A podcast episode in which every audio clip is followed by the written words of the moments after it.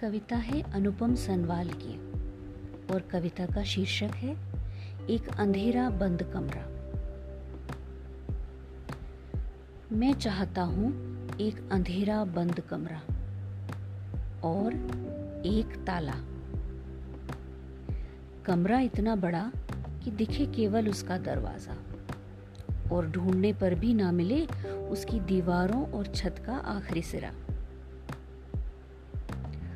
उस कमरे में लाके बंद करना चाहता हूँ, मैं अपनी सारी अपूर्ण इच्छाएँ, अपनी सभी हार, वो सभी लम्हे जिनमें मुझे क्रोध आया और जिसे मैं चाह कर भी व्यक्त ना कर सका। वो दिन जिनमें मेरा घोर अपमान हुआ, मुझे ओछा, बेकाम, फजूल बताया गया और मैं कुछ भी अपनी सफ़ाई में ना कह सका।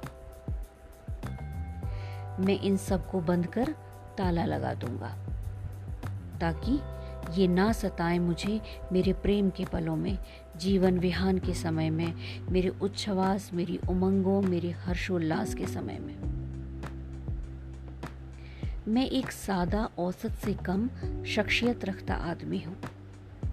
मेरे लिए संभव नहीं किसी का अहित करना। नुकसान पहुँचाने वालों को नुकसान पहुंचाना शाम घर लौटने पर अपने तिरस्कार, अपनी पराजय का प्रतिकार सोचना।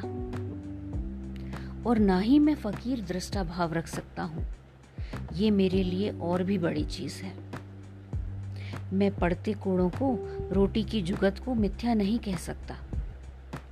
आखिर ये मुझे ही करने हैं। ये मेरा जीवन यथार्थ है।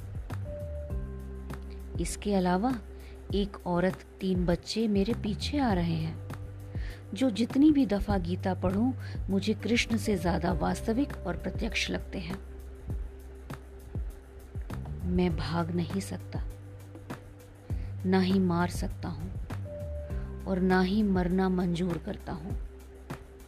इसीलिए चाहता हूँ एक कमरा, जिसमें हर शाम बंद करता जाऊँ मैं अपने दिन का अगला पिछला।